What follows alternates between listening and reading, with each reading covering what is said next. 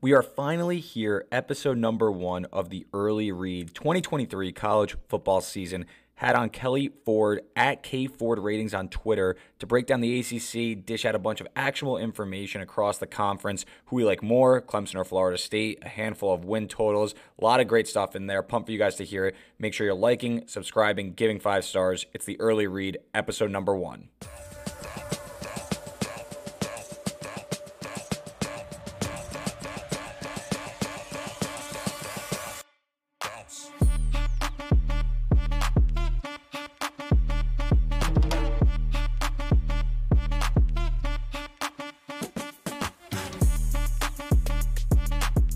What's up, guys? Welcome to Early Read, episode number one of the 2023 college football season. Really pumped to get into this. We're doing the ACC season preview today, and we come out guns blazing with our first guest. It's Kelley Ford at K Ford Ratings on Twitter. You can follow all of his work at K, kfordratings.com. He's the co host of the We Hate Your Team podcast. Kelley, some of the sleekest graphics you could find any team in college football at this point. He's been posting them all week long, getting you set with schedules, power ratings, projected win totals, everything you need. Kelley's got you. So make sure you give him a follow. Kelley, appreciate you coming on. How's it going, man? It's going well, Reed. I appreciate the kind words. And yeah, it's a pleasure to join you. This will be fun talking some ACC football today. But yeah, college football can't get here soon enough. I recently added a countdown on my website. People kept asking for the tweets every day. What, how many days left? I said, you know what? I'll still tweet it, but putting it on the website too. Can't get here soon enough. We're about 51 days away. I love it. And so I want to go back though, before we do AC, kind of the origin of these power ratings and these graphics. I just how did you get started in this? Are you just a passionate college football fan that always was into the data visualization? Where did it come from?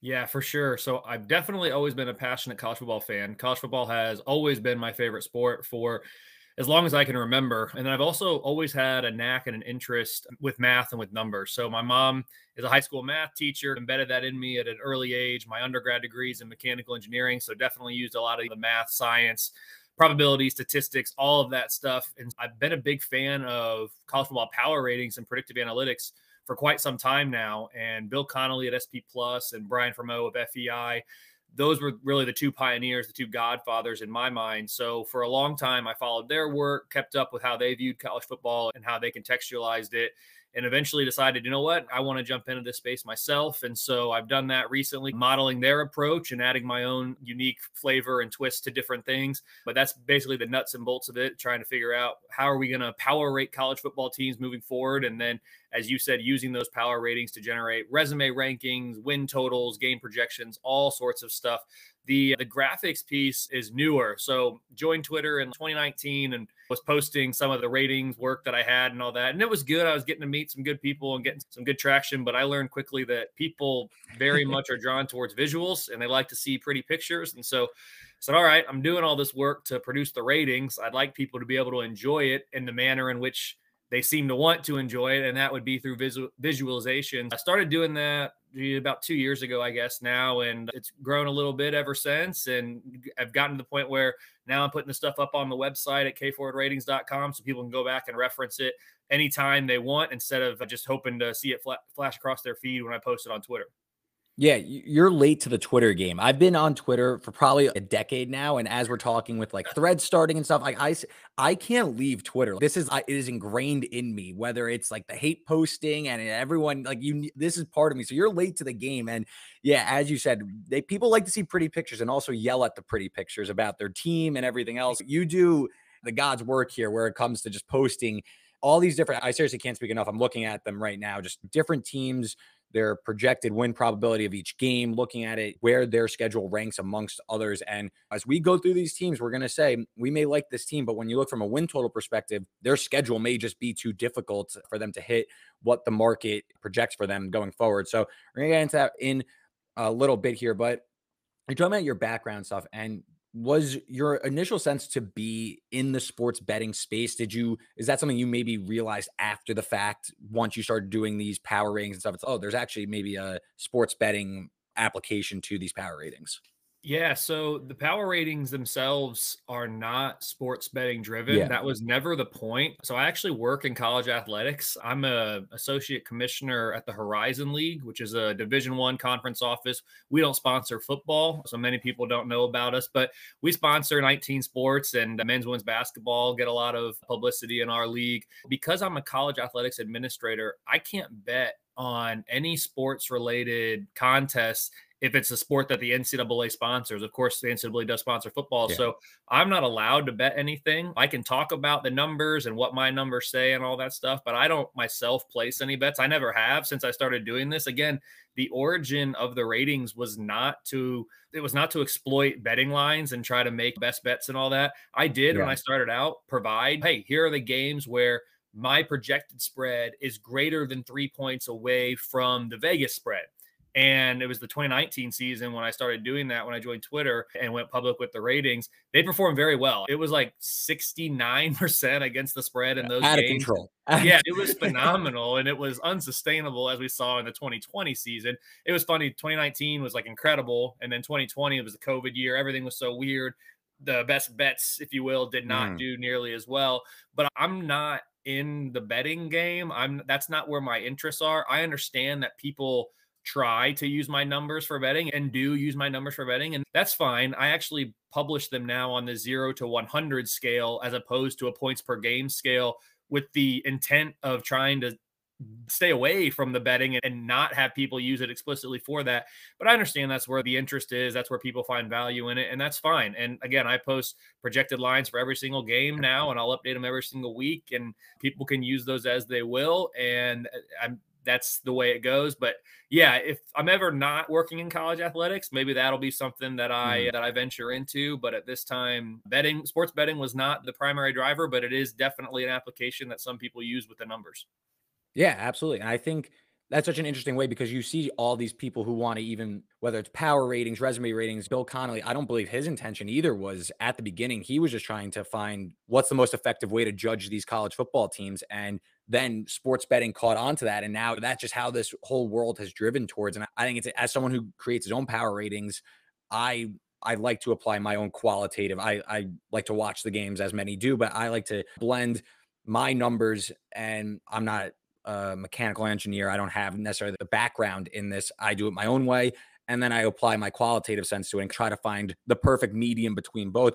But I think it's good practice for anyone who's, whether you're interested in talking about college football, betting on college football, whatever it is, find a power rating, whether it's zero to 100 or any sort of rating. Mine is much smaller than that. It doesn't go zero to 100, but I think that is a really good way to find the difference between two teams. It doesn't have to be sports betting related just to do that. So uh, before we start talking ACC, last question I had for you was your preseason projection. You said 2019 was awesome from a betting perspective, but have you noticed with the rise in the transfer portal, have you been maybe less able to grasp? Have there been more blind spots? Like a USC last year, was your numbers preseason able to capture the transfer uh, for lack of a better term, the transferness of USC and a team like that was built all through the portal pretty much.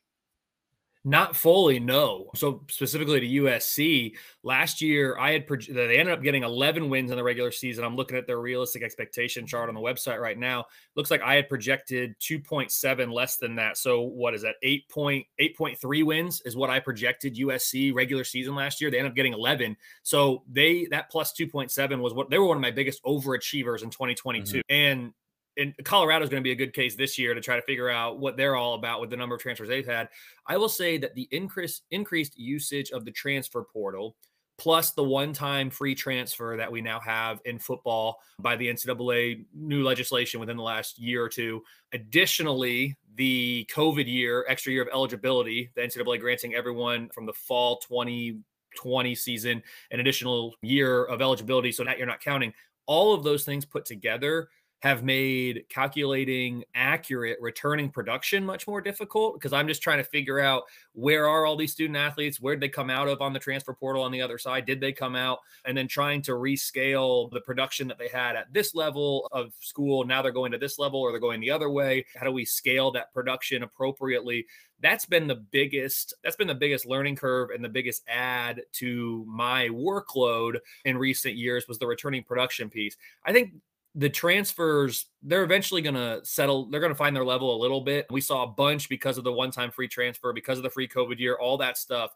That's all going to settle out eventually and it'll be a little bit easier and we'll have more data as to how do teams that construct their rosters primarily through the transfer portal actually perform. I had questions last year about USC. They were bringing in all these fancy pieces, especially on offense. Are they going to fit together? And I wasn't sold, but certainly they did. And so now we're seeing it with Colorado to an even greater extent. And we'll continue to see teams that choose to build through the transfer portal versus those that continue to try to build through high school recruiting with supplementing then through the transfer portal at areas of needs. It hasn't made it quote more difficult to project. I don't think it's added a little bit of uncertainty and just more work in the returning production. Yeah, I would say as someone who was anti USC last year, they overachieved for sure. I don't know if they really deserve that 11 win total just by watching the games again, like that qualitative. Like I, I watched the game, the fumble luck, the turnover margins. I just, I don't know if they really deserve that record, but I will say it, it brings the tails into play much more high mm-hmm. variance totals where you don't know how it's going to mix because there's not that continuity. But you're also in your USC's case, you're bringing in Caleb Williams, you're bringing in Jordan Addison, future first round and now current first round picks, Heisman winners, all that stuff. You're going to have a lot of talent there. It's more, do you have the coaching staff to make it work? I think it's trial by error. And again, to me, my biggest takeaway in the early stage of the transfer portal, this new age of it, is just there's more tails increase and you're going to see maybe more variance amongst teams where you might have a better gauge on those bands of win totals with a team that has 80% returning production on both sides of the ball. And you know, it's a more known quantity, in my opinion. But yep. great stuff on the back end there, Kelley. Let's talk ACC now. I have your numbers up. I have some odds up. I have some win totals up. We're going to, I'm going to go from the top here. And to me, I think you could, for my, I believe how the ACC is going to be power rated here is in three different groups in my opinion, I would maybe go four different groups. Looking at these are Kelley's ratings here, and correct me if I'm wrong. I pulled them from your site, so I'm pretty sure I'm right. But for your power ratings, you have Clemson seventh overall with a 95.7. And for reference, Kelley, like he said, he does zero to 100 as his power ratings. Georgia, for reference, number one, of course, 99.6. And there are 14 teams inside of 90. So that's your elite group, if I'm not putting words in your mouth, but about 14 teams or so above 90. Clemson and Florida State are the only two that are. Clemson is seventh overall. Florida State is 10th. Then you got UNC 22nd, Miami 35th, Pitt 37th, Louisville 39th, NC State 40th, Syracuse 47th, Wake 48th, Duke 51st, Va Tech 67th, Georgia Tech 74th, Boston College 78th, and Virginia 86th. So to me, just looking at these numbers, you have Clemson, Florida State a cut above everyone. The odds reflect that they agree. Then it's your UNC through Duke as a very big cluster. And we'll get into this in a little bit. To me, I would maybe split that into two. And then you have your bottom of the barrel of Va Tech, Georgia Tech, Boston College, and Virginia. So let's take it back to the top here. Clemson and Florida State. Clemson, down year. Everybody knows about it. DJU doesn't work out. The homegrown coordinators aren't working out. They still win the ACC. They won eight ACC championships since 2011. This team is still probably talent wise the best team on paper. Maybe Florida State could give them a run this year, but Dabo Swinney didn't rest on his laurels of an ACC championship last year. Went out and signed probably the best coordinator, young coordinator on the market in Garrett Riley from TCU. He built the juggernaut that went to the national championship game. So Clemson, they're coming back now with Cade Klubnik, highly touted recruit, revamped offense, hopefully with a returning offensive line. Kelley, let's start with Clemson though. How did you treat this offseason? And is this a team that looks like they're coming back on the upswing, or is this really the start of a downward trend and maybe the ACC is going to go through some changes here? Yeah, Clemson's an interesting team for me, and you really set the stage well there, Reed. For me, I'm looking at what's their recent history. So if we go back to 2015, year end power rating ranking for Clemson. 2015, they finished the year in my power ratings fourth. 2016, they were second. 2017, fifth. 2018, they were first, one of the best college football teams of all time by my numbers in 2018. That was a phenomenal team that blew out Alabama in the national championship game. 2019, third. 2020, second. 2021, ninth. 2022, 10th. Now they come into this year at seventh. So from 2015 to 2020, they Clemson never finished the year any lower than fifth in my power ratings. 2021 they were ninth, 22 they were 10th. This year they're coming in at seventh. So I do think it's reasonable to say they might have Clemson has in the last three or three years taken a slight step back, but they are very much still among the powers in college football, especially in the AC, which has been for the last decade one of the weaker conferences if you take out Clemson itself, as well as then Florida State going back to the end of the Jimbo Fisher era there about a decade ago. So this is very much still a team to be reckoned with. Like I said, they're seventh in my power ratings. I have this as a top 10 defense, a top 25 offense. I think Cade Klubnik should have gotten the nod a lot sooner than he did at his career here in Clemson. I'm excited to see what he can do at quarterback for them. And they have a schedule that is not overly difficult. It's the 42nd mm-hmm. most difficult schedule in all of college football, which when there's 69 Power 5 teams, you're in the you're in the easier half of Power 5 schedules. So my numbers like Clemson in every single game they play. Their two closest projected games right now, Clemson is minus 4 at home in week four against Florida State by my numbers. That's a 62% win probability. And then minus five and a half in week 10, again, at home against Notre Dame. It's a 66% win probability. So Clemson's two most difficult games by my numbers are both at home. I think that's going to make a big difference. Got a 65% chance to win at least 10 plus games this year with a 9% chance to go 12 and 0 in the regular season. My numbers are giving Clemson the benefit of the doubt. There's been a slight backslide, but still with regard to the ACC hierarchy, this is the team to beat by my numbers.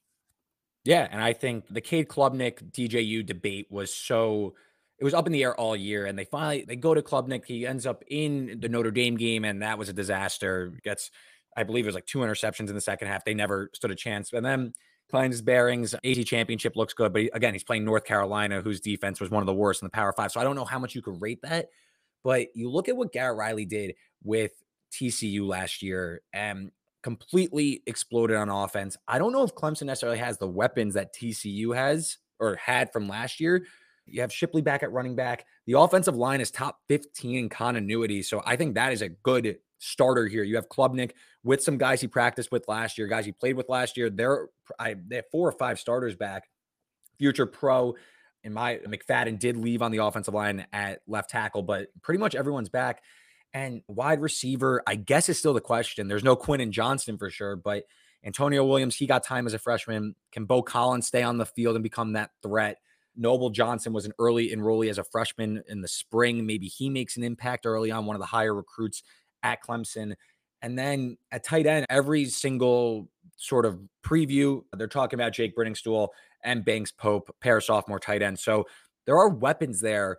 And you know, I'm bullish on the offense. I think Cade Klubnik showed talent enough. And with Riley and the way we saw him operate the offense last year at TCU, I think that there's some cause for upside here for the Clemson offense. Like you said, the defense, we know what this defense could do year in and year out. This has never been the issue. If there was an issue last year, I'd say the explosive pass defense in the secondary was tested a little bit more than up front, but this pass rush, even without Brent Venables, was still going to be fantastic. They do lose two surefire pros in the first round in Myles Murphy and Bryan Bresee. Xavier Thomas is a six year senior. Can he stay on the field and make an impact? Tyler Davis and Peter Woods also wants to watch on the defensive line. There's proven depth, no one necessarily in that star role, but I think this defense, especially with the young guys playing in the secondary last year, can really take a step forward. And this defense could rise back to that elite stature. Defense was good last year, but I think for Clemson's type, especially without Brent Venables, it definitely took a step back. But I think that was more of a slight step back rather than a we have a real issue here without Brent Venables. And Kelley, you mentioned the schedule. To me, and we're going to get into Florida State in a second, but this opens up much better for Clemson, in my opinion, than it does for Florida State. You mentioned Florida State, they come to Death Valley. So that's a start right there in what is essentially an AC title preview. They host Notre Dame, who I'm not as high on in the first place. And then their two toughest road games, in my opinion, they do come in back to back weeks, but they do have a bye beforehand at Miami, at NC State in the middle of October. I would say those are their two toughest road games. And then they finish the season at South Carolina. Like you said, they're going to be favored in every single game this year. So it's a matter of can Garrett Riley get this offense on track to avoid those lapses on offense? And can Clemson rise to the top? I know I rambled there, but anything else more on the qualitative analysis of Clemson before we move on to Florida State? No, that was fantastic. I'd say keep that. You mentioned it at the end. Keep your eye on the finale there at South Carolina, too. Of course, the Gamecocks got it done at Clemson last year. So Clemson's going to have that one circled for sure. But if that's a night game, that can make it all the more difficult for Clemson going to their rival, South Carolina, at the end of the year. But agree with you at Miami, at NC State, at South Carolina, all three tough games on the road. But they'll be favored in each of them, as we said. Yeah, I just think the schedule, especially, you're talking futures Clemson to win the ACC. It is not a div- it's not division anymore. It is the top two teams. I think Clemson definitely has the inside track to at least be in the AC title game again across Florida State. The odds have bounced back and forth between the two at the top as Florida State is the hype train, but to me Clemson has the inside track and you're talking Heisman trophy. I think you have to put Cade Klubnik in that maybe not the Caleb Williams tier, but I would probably put him ahead of the Drake Mayes and maybe even the Jordan Travises if Clemson's able to run through this schedule, Cade Klubnik's going to be a finalist in New York in the high. That's just how it works. You're going to be undefeated, have these high profile wins against the likes of Florida State, Miami, NC State, Notre Dame, even South Carolina on the road, North Carolina as well at the end of the season. Klubnik with Riley, that is a recipe where the upside is there to win the Heisman. Definitely something I have my eye on is backing Clemson to win the ACC and Klubnik to win Heisman. Haven't placed it yet, but I, that is where as I think more about this ACC, that's where I see this going. I do think that this is going to be a bounce back year for Clemson. Let's move on to Florida State, though, because this is a team that probably has the most hype, I'd say, heading into the season. Top five in returning production across the board. This was a team that was fantastic last season. Jordan Travis definitely took a leap. They went 11 and 2 last year, won their bowl game against Oklahoma, notched a blowout win at Miami. They beat their rival Florida, who was down one at NC State, who was a hype train, played tight with Clemson last year. This is a team and that, of course, started their year with a thrilling win against LSU. Jordan Travis, Heisman buzz, bring back Jared Verse on the defense side of the ball, potential first round pick, you know, maybe even first defensive player off the board if he has a good year this year. Kelley, I'll lead with you. You have them, I wouldn't say neck and neck, pretty close with Clemson. You have this as pretty much a toss up, slight edge to Clemson, but are you buying the hype on the Noles heading into this season? Yeah, I will say with every update of the numbers that I do, I am buying more and more of Florida State. It was a team that eh, my most recent, prior to my most recent update, I had them power rate number 14. They're now power rated number 10. They just continue to climb. I really do what this team is bringing back. You mentioned the outstanding returning production being supplemented with some good recruiting and getting better and better in the recent K Ford ratings too, which is going to be important for your preseason rating. With regard to this team during the season, projected ACC conference wins for me Clemson at 6.5, Florida State at 6.4. So it really is neck and neck. There's a big drop after that to 5.1 for me at North Carolina and Louisville, both at 5.1. So, like you said, Clemson, Florida State, definitely the two favorites. For me, I'm looking at this Florida State schedule. First, this could be the best Florida State team we've seen in more than a decade. I mean, since Jameis Winston was there, potentially, that's what this team could be but we're going to find out very early. You mentioned week one, they have a neutral site game against LSU. Of course, last year they got it done in New Orleans. This year it's in Orlando. So now it's in their backyard. My numbers currently like LSU in that game by about three and a half. Um, it'll be very interesting to see if Florida State's able to get the win there. If they do, watch out because they could really be rolling. Of course, you got Southern Miss and Boston College after that. You'd expect Florida State to take care of business. That week four game at Clemson, we already talked about. That's a huge game. And the winner of that game to me, for all intents and purposes, is basically in the ACC championship yeah. game at that point because you've got the tiebreaker on your biggest your biggest threat, and now you can really afford to lose twice down the stretch, assuming things play out eh, as we expect, which they never do, but as we relatively expect. so that game's going to be huge, and then after that. Florida State is not going to be favored by any fewer than six in any game all year. I've got the game at Florida Florida State minus six right now. Outside of that, there's not a single other game on the schedule after week four at Clemson where they're not favored by more than a touchdown. So if Florida State can get through the first four weeks at three and one or better, this team absolutely is in play for not just an ACC championship, but a potential college football playoff berth. I have them power rated number 10, as you said. They're top 20 in both offense and defense. The schedule's a little bit more difficult than Clemson's, due mainly to the game against LSU to start the year, as we talked about. But I'm really excited about this Florida State team. Like I said, could be the best team they've seen in Tallahassee in more than a decade. Yeah, I think the Florida State team, last time we've said this, the Florida State team is more proven than this Clemson team, in my opinion, where you look at Florida State last year, top 10 in yards per play, top 15 in line yards. You look across the board, this was an elite offense last year, top 15 in success rate. Not a lot of turn- turnovers from Travis. He really matured as the season went on. The and the offense really picked it up down the stretch. And then the defense was also rock solid as well last year. Averaged allowing less than two points per drive. One of the 10 team, one of the top 15 teams in yards per play on defense, allowed less than five yards per play. So this defense was unbelievable. Like I said, bring back Jared Verse, Fabian Lovett as well on the defensive line. But really, this is going to be the offense here. If this Florida State team is going to go to the college football playoff, to me, the offense is going to be why. And Jordan Travis is going to play like a Heisman, bring back Johnny Wilson. They do lose some offensive line play, but they also brought in three transfers one from Colorado, one from UTEP, and Keandre Jones from Auburn. Also hit the portal and got Keon Coleman from Michigan State, one of the highly touted spring transfers after Michigan State had a mass exodus. And while they lose Treshaun Ward to Kansas State, they keep bring back Benson, who averaged over six yards a carry. Overall, eight starters back in the offense. Should be there's no reason why this offense can't be top 10 again, and the defense should as well. So there's a lot of upside here in terms of like betting deliverables, I don't have as much here because, like you said, the schedule slightly more difficult. I think you look at November 4th at Pitt, could be maybe a dicey spot traveling to potentially cold weather Pitt, but they have Miami at home. I still think Florida's in the middle of this rebuild under Billy Napier. So I think it may take a little bit more. Again, though, the tie goes to Clemson, though, because the Tigers play at home against Florida State. And that's the only reason why I do expect, though, there's an ACC title rematch, though, between these two in December. Maybe with a spot in the college football playoff on the line. I mean, that ACC hasn't really had that opportunity in God knows how long. There's a lot of hype there for Florida State. Drop off, though, for me. So I want to talk about this middle group before we talk about any of them. Like I mentioned before, it was UNC, Miami, Pitt, Louisville, NC State, Syracuse, Wake, and Duke. So seven teams. You could probably, based on your ratings, Kelley, squeeze them into one group, but I actually see them as two groups. I would, in my opinion, put UNC, Miami, Pitt, Louisville, and NC State all in the same group, and then a slight drop off to Syracuse, Wake, and Duke. I that's how at least I would grade these teams out based on ceiling, proven commodities. How do you see middle of the AC is there one team you're maybe looking at a little bit more favorably than others? Maybe you're one team down on based on your numbers. How do you see it playing out?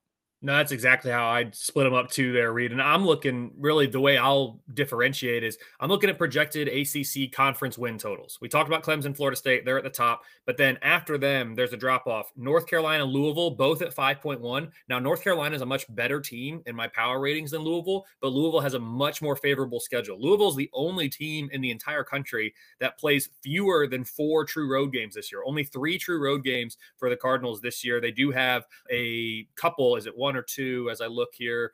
They have two neutral site games, one against Georgia Tech to open the year and one against Indiana, but only three true road games for Louisville at NC State, at Pitt, and at Miami. Other than that, they're going to be in Louisville. So that's why they're up there with North Carolina at the 5.1 projected conference wins. Pitt at 4.6, Miami at 4.2, NC State at 4.1. That's where I draw my line as well. I got Syracuse and Wake Forest at 3.5, Duke at three, and then even Virginia Tech's at 2.8, not far behind Duke, even though they are power rated a bit lower than Duke. So I draw the line right where you did too.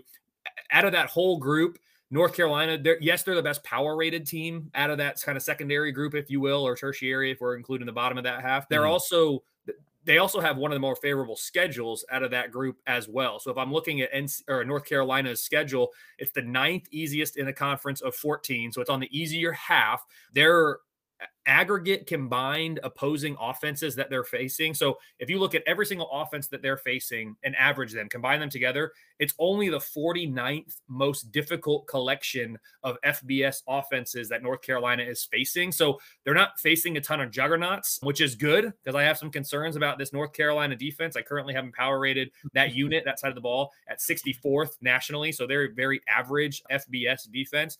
Now, they do have to play the 15th most difficult collection of FBS opposing defenses, but their offense is a top 15 unit, of course, led by Drake Maye. And we talked about his hopes for potentially a Heisman this year if they're able to win enough games. And speaking of winning games, there's only one game that I have North Carolina right now projected as an underdog all year, and that's in week 12. They have to go to Clemson, and I have that as a 12 point game right now. So only about a 20% chance for North Carolina to win that one. But every other game on their schedule, my numbers currently favor North Carolina. Closest ones being favored by one at Pitt, favored by two at NC State, favored by six at home against Miami, three and a half to open the year against South Carolina in a non conference game at a neutral site. So that's why, if there's going to be a team outside of Clemson and Florida State who I think could maybe crash that ACC title game, it would be North Carolina. And they miss Florida State. So, I mean, that, that helps them as well in the regular season. The game at Clemson will be tough. But outside of that, North Carolina has it in front of them to go get. The defense is not great, but the offense is really good, especially by ACC standards. I've got it with about a 44% chance to win nine plus games this year. We could see them match or maybe exceed last year's regular season win total. Yeah, I think it's fascinating because we talk about that second group and UNC and Louisville, and I could talk about them both together because Louisville, of course, brings in Jeff Brohm to be the new head coach, and he brings back Jack Plummer, who was at Purdue, transferred to Cal. Now he's back with My his former head coach. T- oh, taking, really? Taking okay. all the Purdue guys, yeah. Okay, Jeff. So we, we have some extensive knowledge here with Purdue, so we can talk about Jeff Brohm because it's funny. I know I'm supposed to say North Carolina and Louisville, especially with their schedule, they're supposed to be the tier two, probably in their own, just based on their schedule. But there's just so many holes like a pick in both of these teams that I just can't really back them from like a preseason standpoint. Again, this is where I like to blend in like my qualitative thought on the team. Like you, you mentioned, the defense just terrible. I know with some of the ratings and how they blends together, but from just a pure success rate standpoint, last year North Carolina bottom 15 in success rate allowed, bottom 15 in red zone defensive allowed, bottom 15 in sacks, bottom 115th in yards per play allowed, allowed nearly three points per drive. This North Carolina defense was a sieve. I mean, they let up 60 plus points to Appalachian State. I know App State ends up being a good offense, but still, you can't be letting up 60 plus points to App State. That was a wild um, game, though. App, yeah, App State, the start of App State season last year, they had the Texas A&M game in there too. It was wild, week in, week out for App State, North Carolina. Yeah, the Troy, the Troy Hail Mary as well, yep. which that threw the Sun Belt in flux for a little bit. You look at North Carolina, I just bottom of the barrel where it comes to every defense, and you want to talk about a team that should make a run to the ACC title game. I think they benefited from the division structure. To me, you just can't trust a team like that week in, week out, even with Drake Maye under center. I just I can't trust that. So North Carolina to me, I'm not going to be on obviously a lot to like with the offense, but that's just not a team I could trust. For Louisville, I believe Louisville's kind of everyone's preseason has been on that, especially from a win total perspective. Teams have been people have just been steaming them up, but Jack Plummer isn't very good. Like I understand that it's exciting that Jeff Brohm is here and he's was a damn good coach at Purdue. I went to Wisconsin, so I'm familiar with mm-hmm. Purdue and how Brohm made it work at Purdue. But just there, Louisville to me, they lose a lot on the defensive line, which was to me the anchor of this unit. Louisville, where were they? They were second in the country in total sacks, 12th in tackles for loss, third in turnovers gained, and top 50 in success rate. So the team, a lot of havoc driven plays. They were able to get into the backfield with ease, maybe not as great down to down. They really benefited from generating uh, turnovers, red zone defense. Those are things that are a little fluky year to year and can maybe come back to bite you. I know people like Jack Plummer and he's likely going to be a starter, but I just I can't get behind Louisville because I feel like the it's out on them. Everyone knows a win total is up to eight and a half. I understand that. I just I feel like Plummer's a little limited and he caps the upside where while the team is going to be favored in plenty games, you still have to go at NC State, never easy. They do play Notre Dame at home. That's benefit there. At Pitt in a three weeks stretch. So that's a little tricky. They go at Miami and then they play Kentucky. Those five games to me might be those swing games that could determine a season. I'm just not as high on this Louisville team as a whole. Brohm, I think, needs to find the right quarterback. I know he thinks I'm not going to doubt Jeff Brohm, but he thinks Plummer's kind of the answer because he has experience in the system. But I just think he's a little too limited. Really struggled in the Pac-12 last year, which is um, maybe Kelly, you could speak to this, but worse on defense as a whole. I know the weapons at Cal are much more limited, but I'm just not as sold on this team with Plummer under quarterback. Maybe I now can't pull up the backup quarterback potentially. I believe it was now I can't pull it up, or it was potentially Brock Domann. I, I believe he transferred, but can't pull up the backup quarterback, but I just I'm not as high on Plummer as other people seem to be. Based on your Purdue history, how do you feel about Jack Plummer? No, listen, there, there's a reason he transferred out, right? And had a an okay level of success at Cal, which again, take that with what it is, playing in the Pac-12 and playing at a program like Cal. now you're at your third institution, Brohm, getting reunited with Brohm. There's something to like there, but no, for me, the reason I like Louisville, the reason I have Louisville where I do in the projections is because of the schedule. And they have, by my mm-hmm. numbers, the second easiest schedule of any Power Five team in the entire country. Only Boston College has an easier schedule by Power Five standards than Louisville. This to me is all about the schedule. I already said, I already mentioned there's only three true road games. You got two neutral sites, the rest at home. Louisville could very easily start the year five and zero. Oh. You're gonna you're probably gonna beat Georgia Tech. You're probably gonna beat Murray State, Indiana at a neutral site, Boston College at home. If you can go on the road and win at NC State, Louisville's team could be five and zero. Oh. Now that's when they start to face some team. They got Notre Dame after that. They go to Pitt. They got a bye. Then it's Duke, Virginia Tech, Virginia. Those are going to be three games they're favored in before finishing at Miami and Kentucky. So when you're looking at that schedule, if you put North Carolina or Florida State or Clemson up there, you're thinking we got a real chance to go 12 and 0 here. We're not thinking that because it's Louisville and because the talent level at Louisville is not quite up there yet. We'll see what Brohm's able to do. He is Louisville through and through. That's where he played. That's where his family's from. And people at Purdue knew one day he's going to go. He stayed at Purdue for a long time and did a great job there. And no hard feelings from the Purdue side on that. But this Louisville team is still their power rated number 39. So if they had just an average schedule, that win total, you mentioned it's up to eight and a half. That's that that's steep. I'd probably make it around eight, 28% chance to win nine plus games for Louisville for me, but I projecting on average 7.6. So I'd probably make it closer to eight. But uh, yeah, it's totally schedule driven for me. Yeah, I have no play, especially because the schedule on an underplay on North Carolina or Louisville. It just teams I'm not as sold as the market may be. Some teams I am sold on though. Pitt. This was one of my first win total plays of the year. I personally liked the move Gang Phil Jurkovec, repairing him with Cignetti.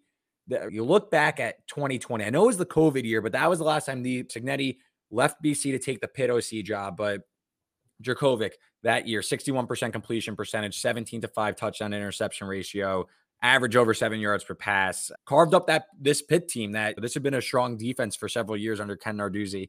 Pat Narduzzi, sorry, 350 plus yards in that game, 28 points against a top ranked Clemson team. If Cignetti could unlock that Jurkovec and he could be healthy, I think Pitt has the potential. I know the schedule isn't as favorable as someone like Louisville or North Carolina, but Pitt to me is a team that I think is being slept on. Win total now is at seven, so maybe a little bit too far ahead. I was able to get six and a half. A few. Uh, this was one of my first win total plays, but Pitt to me I think there's room to go. I think eight is more likely than six, to be honest. I think you could still probably place a cheap seven, but this defense has been top 25 for the past several years now. They lose a pro in Calijah Kancey, but David Green's going to step in. He had three and a half sacks last year. Several linebackers like Kamara and Simons are back there. Secondary has been fantastic with Devonshire, Williams, and Woods all coming back. They combined for 12 interceptions. They bring in McIntyre and McMillan from Florida as transfers. So this looks like a new defense because they lose guys like Kancey, but I think that Pitt to me, they should be like pure talent wise better than North Carolina and Louisville. Just I think that this offense has a little bit more to go with Jurkovec, a little untapped potential. What do you see about Pitt this year, Kelly? Yeah, I think they're slightly better than Louisville. I, I probably have NC, uh, UNC still above them, but I think they're better than Louisville. I love that you got the win total at six and a half. I've got a 65% chance of seven plus wins for Pitt. So 65% chance you're going to win that one. So that, that was a great play by you, by my numbers. Thank you. Again, schedule wise for Pitt, it's not the most daunting in the world. And that's going to be a theme for the ACC schedules that, that we're talking about today. But if we're looking at the games in which Pitt is currently an underdog by my numbers, underdog by one or at, or excuse me, at home to North Carolina, 12 at Notre Dame, eight and a half at home to Florida State, and that's it. Only three games that my numbers are currently viewing Pitt as the underdog. Now there are some close ones. Favored by three at West Virginia, yeah. three and a half Louisville, one Wake Forest, three and a half Syracuse, one and a half Duke. There's a lot of toss-up games. But if they can just go 500 in those toss-up games and win the games that they're supposed to, maybe pull an upset, I don't see any reason why they wouldn't be able to get over that six and a half for you, especially. And it's even creeping up. You said, yeah, Pitt to me is a solid team, top 40 in the country, power rated wise, around 40th in offense and defense. I think they're very balanced.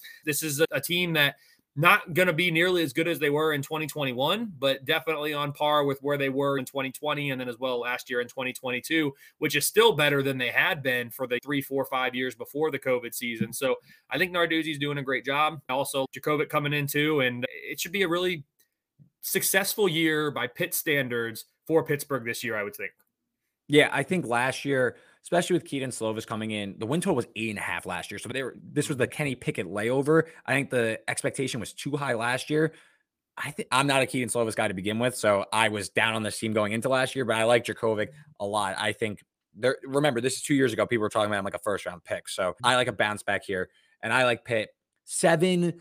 You get a little dicey if you can find a cheap seven if you're looking for action, but uh, six and a half to minus one fifty is where I would play it up to. Let's talk about Miami though, because this is one I'm not as I don't have as much of an opinion here. I feel confident Pitt. I feel strong that North Carolina Louisville might be a little overrated. Miami, though, still not sure where to figure this team out. I do hire of Dawson from Houston as a new offensive coordinator. It's year two for Cristobal, cleared house, brought in more of his guys. This is more now his team. The defense, I like how they brought in Guidry. He was just at Marshall. He's been around forever. One of the later hires, but I really like that one. The schedule's pretty interesting.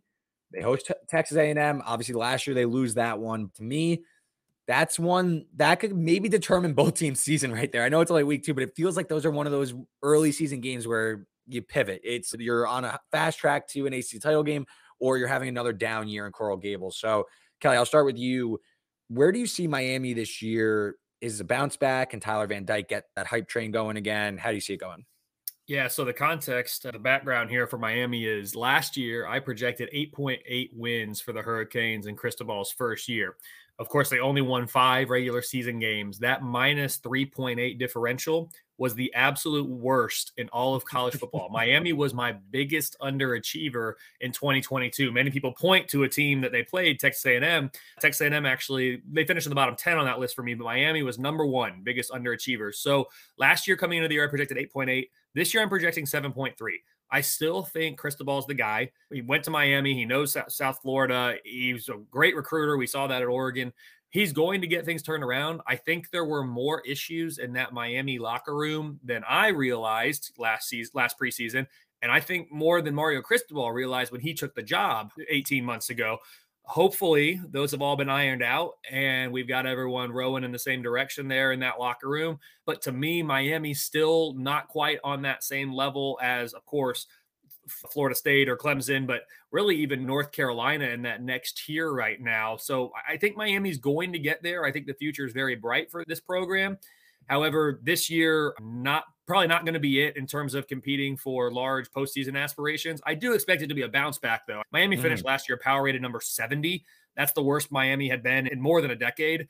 I've got them coming into this year power rated number 35. So I think the defense is the stronger of the two units. That offense we'll have to see because they do face the ninth most difficult collection of opposing defenses this year. So that offense will be tested, but I do think Miami's probably got enough to make it a decent season, a 72% chance to win seven plus games, 45% chance to win eight plus. So right there around eight wins is probably what we're looking at. You mentioned the schedule, Texas A&M, see them as an underdog in that at North Carolina, home to Clemson, at NC State, at Florida State. They've got to play all the big teams in the ACC, the contenders in the ACC, with North Carolina and Florida State on the road. So that's going to be difficult. But I think long term, Miami will be just fine. I just think this year they'll improve on last year's win total, but it might not be where Miami fans want to be under Mario Cristobal. Yeah, I think I like what Cristobal did this year, bringing in Shane Dawson, like I said, from Houston, more of a quick strike offense. I feel like that's going to play more to Tyler Van Dyke's strengths, but also he was banged up last year. This offensive line should be moving up in the ranks. Zion Nelson's going to be healthy. They bring in some blue chip recruits, bringing Javion Cohen from Bama. Also got Matt Lee from UCF, two five stars signed in the recruiting class. So I think you're going to start to see Van Dyke get some more protection. Also get the ball out faster. They're going to need to find a run game somewhere but I think that this offense should be a little bit better. in the defense, the secondary was a big problem. And you look, this was a team that was bottom 15 in explosive pass defense, made a lot of havoc driven plays, top 15 in havoc, top top 20 in turnovers gained. Secondary is a bigger issue, in my opinion. Got into the backfield plenty, 37 sacks last year. But just the explosive plays, they need to be more disciplined. And I think with Guidry there coming over from Marshall, I think that could maybe be uh, in my opinion, a big step forward for this defense in year two at Cristobal. No play for me here. I do find myself maybe game to game. I'm going to be interested in backing Miami as an underdog. But in terms of preseason, I think this is a team that's going to be moving forward rather than backward after last year, the bottom falling out. NC State, I feel strongly here, so I'm gonna I'm gonna take a lead here. This is probably my favorite win total I've played this entire preseason. It's the Brennan Armstrong, Robert Anae reunion here from Charlottesville.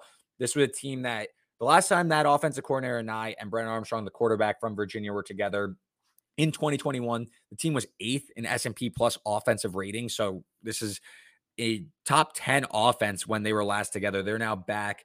Armstrong fell off in the great rebuild in Virginia. Now they're back together. I personally don't see that crazy of a college football difference between Devin Leary and Brennan Armstrong when you account for the offensive play calling change. So I'm very bullish on this NC State offense. The weapons aren't there like a Florida State or even a North Carolina, but there's enough here with Armstrong's legs to really make it work. And you look at Tony Gibson, since taking over full time, this has been in the 94th percentile of defensive S&P plus. I know there's not a lot back, but this 335 system is a proven commodity in the ACC. So I trust both coordinators to run the offense and run the defense correctly. And I like enough talent here with Armstrong there. And on defense, Peyton Wilson back for his sixth year, as well as Betty and Scott. Savion Jackson's back on the line. He missed all of last season with a knee injury. So I like where this defense is at. And I think at six and a half, this NC State team, with their schedule, the I think, in my opinion, could crash the AC party. In my opinion, I think that this is last year. Everyone was talking like them, like they were the AC contenders, and they had their bubble burst. But I think this is the year, the post hype sleeper team. In my opinion, I love NC State this year. I like getting them at six over six and a half. I got a 65% chance to win seven plus games. So I like that. I'm probably not quite as high on the offense as you. I'm currently projecting them 70th in the country. Now, uh, they're bringing in new pieces, right? And so mm. numbers are going to be slower to react to that. So I wouldn't be surprised at all if they end the season better than the 70th rated offense. I probably expect that out of a Power Five team like NC State, who as recently as 2021 was a top 20 power rated team. So right now that's where I have them, and that's even mm-hmm. tempering the expectations then for the, the, game win probability. So I might like that over six and a half even more than the stated 65%. But yeah, the schedule is not super difficult. You're going to be underdogs against Notre Dame. I currently have it as a pick 'em at Duke, which might surprise some people, but that's a week seven game. Could be a tricky one for NC State. They got to play Clemson at home and then also North Carolina to end the year as well. They avoid Florida State, so that's good. You get Clemson and North Carolina at home. I don't think there's enough there for them to crash that ACC party, but I wouldn't be surprised if they were able to pick up an extra win over what we were expecting, just given the potential that the offense has to exceed expectations. Yeah, I, I like the numbers may not cook in like that reunion that I mentioned that, oh, we have Robert Anae and Brennan Armstrong back. Like this, uh, the, the offense has some upside that the numbers may not be catching up to. And when you're talking preseason predictions, people like you need to because everybody's gonna have their numbers and everything. You need to try and find some edges like that where you have Anae Armstrong back together. And I also like that their toughest games are at home. They're in Raleigh. Like you just said, Notre Dame, Clemson, Miami. Clemson's off a bye anyway. North Carolina at home in the season finale. Those are big games and they're all at Raleigh. So I, I think North Carolina State, if there's one team that could really overachieve expectation and get to eight, nine wins, to me, it's North Carolina State with a mix of the schedule and the upside on offense. So I'm glad we see eye to eye there.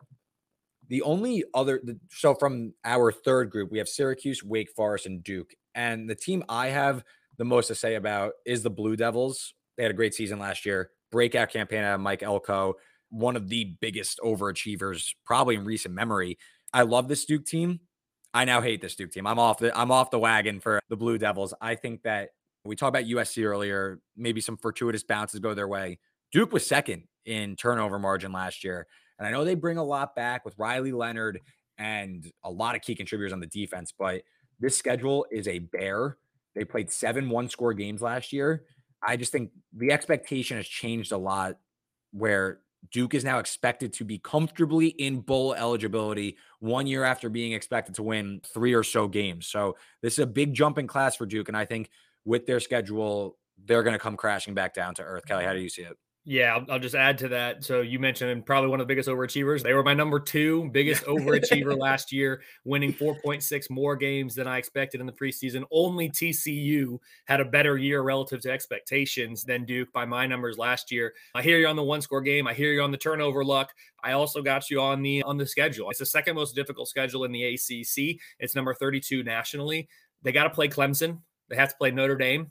They have to go on the road to Florida State and North Carolina. They're playing all the most difficult teams in the conference, plus you're getting Notre Dame. It's going to be difficult. I still, though, have this team, they're power rated around number 50, looking at 5.8 wins, 59% chance to go bowling. So I still think bowling would be a good year for them. Six wins would be good. Last year they had eight, as we talked about. Six would be really good for this team. I think they're maybe slightly worse from a power rating standpoint than last year. Not a lot, but slightly worse. Certainly, they're significantly improved from where they were 2019 through 2021, though. 2020 and 2021, this Duke team finished the year power rated number 102 and number 114. And then last year, they just shot out of nowhere and finished number 47 in my power rating. So to be number 51, I think Duke fans should be pretty happy with that. And they should be hoping that the turnover luck doesn't regress too hard to the mean there because they certainly had a lot of it on their side last year. Yeah, I think absolutely all great points. I think to me, six and a half minus 150 is good. I even played some six minus 120. I just think there could be some harsh regression here. And you mentioned the schedule at Virginia. That's supposed to be a gimme, but you're on the road. You never know. It's conference game. It also comes after a rivalry game at North Carolina. Uh, at UConn, they should win. They should should win three non-con games. And then after that, one likely favored game in Wake when it's all said and done. Maybe a coin flip against NC State off the bye, but it's not easy for the Blue Devils. That was another one I played under. And we'll recap this all at the end. Kelly, I have less to say where it comes to Syracuse and Wake Forest. So we could go maybe a little bit more rapid fire as we head towards the bottom of the conference. But let's talk Cuse here. I just I think that there's a lot going on here where you're bringing Rocky Long as the DC, and you know that three three five is NC State runs the same thing, so maybe teams are a little bit more fine tuned to it. But Rocky Long is the godfather of the defense. Do you see the Syracuse defense keeping it steady enough where this team can go bowling once again, or is there going to be too much turnover here, losing Sean Tucker to really keep up with it? Syracuse defense. This was a top 30 unit in the country last year, allowed less than five yards per play. I was on them a ton. Really great at eliminating explosive plays. Can they keep it up with some with some key players out? Yeah, I think bowling's in the cards for Syracuse. I've got an 81% chance of that happening, projecting 6.7 wins for the Cuse. Uh, their defense is top 40 for me still. The offense around 60 in the country. To me, my eyes are immediately drawn to their schedule weeks five through seven. They got Clemson at home, then they go on the road to North Carolina and on the road to Florida State. And that's a brutal stretch where you're, you're likely going to go 0 and 3. Maybe you can pick one up. And if you do, then I love your chances to go bowling given the rest of the schedule. But it's going to be can we bounce back after that? So I expect them to maybe go three and one, could be four and oh going into the Clemson game if they can go to Purdue and, and win a game. Purdue's going to have revenge on their mind after the way that game went last year at Syracuse. But if, three and one, four and oh going into that, you're probably going to lose three in a row. Then you're going to get a bye, and then you would finish the year at Virginia Tech, home to Boston College, neutral site versus Pitt, I think at Yankee Stadium, at Georgia Tech, and then home to Wake Forest you're going to have to get at least two, most likely three games out of that out of those last five. Can you bounce back after what's probably going to be a really tough three game stretch, recover on that bye week, and then come out guns blazing for the home stretch? I think Syracuse can do it this year. I'm not going to pick them to win eight games or anything, but this is a team I think six, seven wins is definitely doable. I think. Yeah, the offense I this is an above average unit. Both sides about Syracuse had a great year last year, and I, I, just wonder if they could keep it up with Anae, like we just said, going back to North Carolina State. They lose Sean Tucker, of course, but they do bring back wide receiver Granderson. He had almost a thousand yards, had the game winner. I believe it was him against Purdue in that crazy game. Shrader back at quarterback. I just wonder, can that offensive line take a step forward? Several guys are out anyway. So maybe it's new faces help out, but this was a team that was bottom 10 in terms of sacks allowed. So Shrader's got to be protected more no real opinion here, Syracuse. Six feels like a really likely number. Wake obviously lose Sam Hartman to Notre Dame. I believe it's going to be Mitch Griffis. I haven't seen anything firm on that, but they lose A.T. Perry at wide receiver, bring back Donovan. Is, this Wake team? The defense has been the real concern here. Defense hasn't been able to stop anybody, especially explosive passes. Can Wake's defense keep them alive here to go bowling, or is this kind of the first year in a while where Wake is going to be one of the punching bags of the ACC. Yeah, my numbers think Wake likely starts the year 4 0, go into a bye in week five. And then after that, you got Virginia Tech on the road. But other than that, you're looking at a pick 'em or worse in every single game as things stand right now, capped off by a trip to Notre Dame. Talk about insult to injury. Sam yeah. Hartman transfers Notre Dame. Now you got to go play him at his new home in week 12 there. I do think they'll go bowling, 69% chance to get six plus wins by my numbers. This is a poor defense, as you said, 75th nationally by my numbers right now you got to think that they're going to get a couple of these toss up games. Virginia Tech minus three and a half, Pitt plus one, Duke plus two, Pick'em versus NC State plus two and a half at Syracuse. If you win two of those games, coupled with your first four that you're hoping you're winning against Elon, Vanderbilt, Old Dominion, Georgia Tech, then you're bowling. I do think that they'll get it, they'll do enough. It'll probably be just enough. And yeah, this is a team now that's starting to maybe slide back towards where they mm-hmm. have been historically after experiencing really great success, especially by Wake Forest standards from the COVID year in 2020 through 2022, never finishing the year power rated any lower in my rating set than number 40, which is just great by Wake Forest standards. Probably regressing a little bit towards the program historical average, but I still think bowling is there for Wake Forest this year. Yeah, again, this is a team I just can't really get a feel, especially with the quarterback questions. You just don't really know where going to wake. But this offense has become kind of a product here, and we'll see if it can hold up in the ACC. Maybe play spoiler for some of those teams at the top. Virginia Tech, this was a full tear down here last year. The offense just brutal across the board. Brent Pry, defensive guy, anyways, but this offense was absolutely brutal. You're looking 119th in yards per play, 118th in success rate, couldn't run the ball. The running back Malachi Thomas was hurt all year. The offensive line was a disaster. They bring back Grant Wells from Marshall, struggled with the jump. And this year, Pry as a kind of insurance policy, got Drones from Baylor to play quarterback, more of a dual threat. Maybe he ends up getting time if this keeps going in the wrong direction. Ali Jennings from Old Dominion, he's a stud wide receiver. He could help out and maybe stretch the field a little bit. But yeah, there's not much to like here with Virginia Tech. This is still in the rebuilding stage after Justin Fuente really fell apart here. Kelly, any at five, I think they'd be happy, stunned, thrilled to go bowling, in my opinion. I just think this Virginia Tech team is still probably a year away from being where they want to be. Yeah, I'm projecting five wins for Virginia Tech, 37% chance to go bowling. So not likely. This kind of sums it up for me. Virginia Tech has the third easiest Power Five schedule in football this year, ahead of it's only more difficult than Boston College and Louisville. And even with that, Virginia Tech, by my numbers right now, is only favored in two games at home to Old Dominion to start the year and on the road at Virginia to end the year. So, despite having the third easiest Power Five schedule, they're only favored in two games. So, there's going to be some toss ups in there, and they might be able to pick a few of those up. We're expecting that with a projected win total of five, but it's going to be tough this year in Blacksburg for sure. Yeah, still on the comeback. And I just, yeah, I, I don't really know what's going to happen at quarterback. If they go to Drones, I would be maybe more intrigued in like mid-season, kind of changing my stance on them because I do think Drones could open some things up. But uh, this offense is just really gonna it's gonna take a few years, I think, to really get who they want in there. The one team I want to mention though, and you mentioned them earlier, Boston College, because this is one I had written down as I haven't played a win total yet. I kind of want to play on them. To me, the sell is this is probably it for Jeff Hafley. So if it doesn't work this year. He's probably getting canned. They went three and nine last year. We mentioned Phil Jurkovec. He was all banged up, and the offensive line was one of the worst in the Power Five, bottom 10 across the board when it comes to sack rate, yards per play. It was a disaster. They averaged less than 18 points per game. They bring Emmett Morehead is likely going to be the starter sophomore. He got some time last year, 10 to 6 touchdown and interception ratio. Rob Chudzinski, he's going to take over as the OC. I the schedule though is just so easy. Like, how do they not go bowling?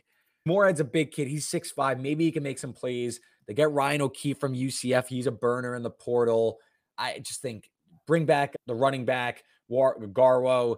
I just think that they have to take a step forward because the defense wasn't great, obviously, but it kept them afloat. If the offense just is like average, then this defense might be able to make this team go bowling. Kelly, eh, with the easy, so it is the easiest schedule in uh, the Power Five. Yeah, those, are all my salient points. Boston College won three games last year.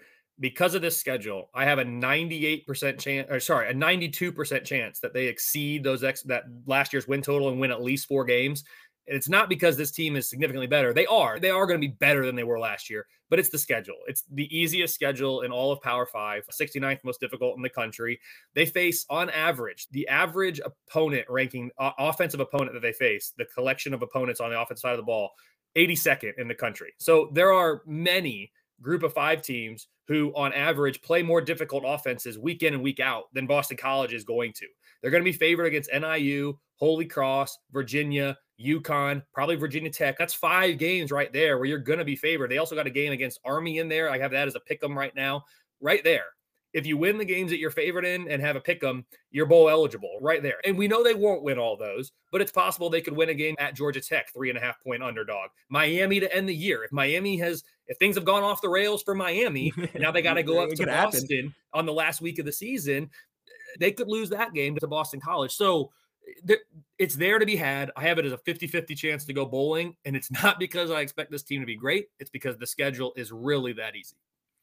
Yeah. The defense, like I said, it was not great, but it wasn't as bad a three as bad as a three and nine team. This was bad because the offense couldn't get going. There were games where they scored three against UConn, 15 against Wake Forest, whose defense isn't anything to call home about, lose 22-21 to Rutgers.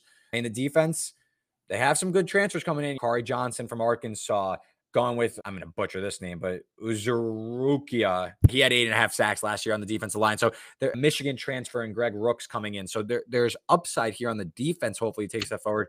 It's to come down to if Moorhead can lead this offense to be just passable. If the offense is national average, they got to go bowling. They just have to. The schedule's too easy. I think I'm to talk myself into taking a shot on this. I just think the offensive line needs to just be better. And look, they didn't have Christian Mahogany last year. He missed all of last year. He's going to be back. People have been talking about him as a first round pick. They hit the portal for two transfers, one being from Virginia, which may not be calling home. But listen, it's bringing in some imports, which is all you can ask for. Maybe Hafley's just lost the locker room and he's eventually going to be fired. But uh, this has to be the year for Boston College to take a step forward. It just has to be. So, yeah, so there's Boston College. I'm going to give that one up. But looking at the rest of the AC, let's talk about Georgia Tech here. I think last year my under win total was cooked because my opinion was Geoff Collins was going to be fired after the season. And he ends up getting canned mid-season and leads a res- and they end up resurging forward and they end up going over their win total. Win total's at four and a half now. Haynes King is in from A&M and Zach Pyron, who was a freshman who got time last year, is also in. I imagine it's going to be Haynes King. Uh, Kelley, how do you see it going for the Yellow Jackets this year? It's the most difficult schedule in the ACC by my numbers, yeah. largely due to, of course, Georgia Tech plays Georgia every year. So to close the year, 31 point underdog at home to Georgia by my numbers right now. So this is the top 25 most difficult schedule in the country. You've got Clemson on the road, you got North Carolina at home. Games that Georgia Tech's favored in. You've got South Carolina State FCS team week two. You got Bowling Green in week five and Boston College in week eight. Outside of that, my numbers aren't favoring Georgia Tech in any singular game. So while I think this Georgia Tech team will be better than they were last year, they finished last year power rated 84. And you, like you said, they surged second half of the year. Now I have them power rated 74 coming into this year. Still going to be too much to ask, though, to go bowling, only a 20% chance. So I think they're maybe trending in the right direction. I'll be curious to see what's the ceiling, though, for Georgia Tech here. Um, in terms of moving forward, where are they in the hierarchy of the of the ACC? A couple games where I think they can get the win, but all in all, this is defense top 50. The offense going to struggle by my numbers, 87th nationally. So a difficult schedule coupled with a below average team for the conference means there could be some losses this year uh, for Georgia Tech. Yeah, I think the defense also benefited somehow. Top 10 in turnovers gained. Again, that's something that tends to be fickle and goes in and out. They do lose Keion White to the NFL. Going to be leading on some transfers like Andre White and Braylon Oliver on the defensive line. I just think it. I don't like Haynes King to begin with. So if you're counting on the defensive, the defense to hold you on, probably not going to spell that great. As Georgia Tech team really lacked any sort of upside. The offensive line was terrible. I think this is still going to be a long term plan. So again, maybe Georgia Tech is better game to game being competitive and they're not catching three touchdowns in ACC play every week. But from a win total standpoint, I don't have a strong opinion there. I'd probably lean under, honestly. Last one, man in the rear, 201 to win the AC. It is your Virginia Cavaliers. This team went through a complete rebuild. Quarterback play this year is going to definitely take a step back after Armstrong. Right now, at the top of the depth chart is a Monmouth transfer. I have written down his Muskett. I didn't even write down his first name. It's going to be a step back for sure. Can Elliott get this offense on track though, where it can maybe fight and win four games? The defense wasn't really the issue; it was the offense. Who the offensive line was one of the worst in the country. Yeah, I don't know if there's a bigger discrepancy between offensive talent and defensive talent yeah. in the AC than for Virginia. By my numbers, it's a top 25 defensive unit nationally, and it's a bottom 10 in all of FBS unit nationally on the offensive side of the ball. Now, again, it's going to be a lot of new, so numbers may be slow to to catch up to all of that, but there's not a lot of good I can say about Virginia in 2023. I like them by 12 and a half against William and Mary, an FCS program in week six. And outside of that, we got two pick 'em games against James Madison and Georgia Tech, both at home but they'll be underdogs in every other game by my numbers as things stand. So looking at 3.9 wins on average, 2.3 in conference, likely to finish last in the ACC by my numbers. Their most likely record at the end of the year, four and eight, followed by three and nine, and then an outside chance, five and seven. So it's going to be tough, I think, this year for Virginia. Going to be probably even a little worse than they were last year, as we talked about, and it wasn't great to begin with. So not a whole lot to say about Virginia. Hopefully, they can get on the right track and moving back in the right direction. But 2023 could be a tough one. Yeah, the defense doesn't bring a ton back, but top 30 in sacks, allowed less than two points per drive. But the offense was dismal, and that's with a stud quarterback in Brennan Armstrong. That just shows how far this offense fell off in such a quick time when the likes of Bronco Mendenhall and Robert Anae left outside the top 100 in yards per play, points per drive, success rate. You name it. This offense was terrible. And now they're leaning on what looks to be Tony Muskett, uh, Mama transfer, or Jay Woolfolk. This is a complete teardown on the offense. I just, I don't know how you're that excited about this Virginia team right now. And maybe Tony Elliott gets the thing on track faster. Maybe this team overachieves this year and gets it going, but it's going to be tricky to see. So, yeah, we just ripped through the entire ACC and I think about an hour, maybe a little less. So, I tried to make this as quick and painless as possible. So, in terms of for me, actionable bets that I'm on, I believe Pitt at anything to minus 150 at six and a half is good. NC State minus 150, six and a half. That's a go. And if you want to even look at some alternate win totals on NC State, I'm good with that. Duke under six and a half to minus 145 and six minus 120. That's good. And we'll do it on the show. Boston College over five and a half. The goal, uh, the Golden Eagles are going to go bowling this year in Chestnut Hill. So I'll take over five and a half there and we'll see how we feel about Clemson. Kelley, is there anything else you want to mention that we maybe glossed over? You want to harp on? No, I think that was really fun, Reed. We went in depth on the AC. Uh, uh, and you say you're a Wisconsin guy. I went to Purdue, so more Big Ten roots. So this was fun. Don't usually get to dive into the ACC at this level. So it was a really good time. I really appreciate it. Like we talked about, Clemson and Florida State definitely going to be your favorites. Maybe a North Carolina or a Louisville can sneak in there. A North Carolina with the talent, Louisville with the easy schedule. Outside of that, probably be a real dark horse to make the AC championship game. And then at the bottom, even with easy schedules, Boston College, not a great team, but could go bowling as we talked about. Virginia's in for hurting. So it'll be really fun. I can't wait. The AC has been one of the more stable conferences with regard to conference realignment because those grant rights are out through 2036 right now. We'll see which institutions' lawyers take a crack at that first. But for now, we know who's in the ACC, and I appreciate that as a as someone who's in the space. So this has been a lot of fun, man. Absolutely. And you could follow him on Twitter at K Ford Ratings. Check out all of his graphics. Everything we just talked about, he has graphics for it on his website, kfordratings.com. You can listen to him at the We Hate Your Team podcast. Make sure you give Kelley a follow everywhere. His work is invaluable to the space. Whether you just love college football, you like betting on it, whatever it is, Kelley's your guy. And I'm Reed Wallach at Reed Wallach on Twitter. Make sure you're subscribing to the early read. Make sure you're liking, reviewing, all that good stuff. We have a big college football season ahead of you. A lot of conference previews coming your way the next month. So appreciate it. Kelley, this was great, man. I'll talk to you soon. Thanks, Reed.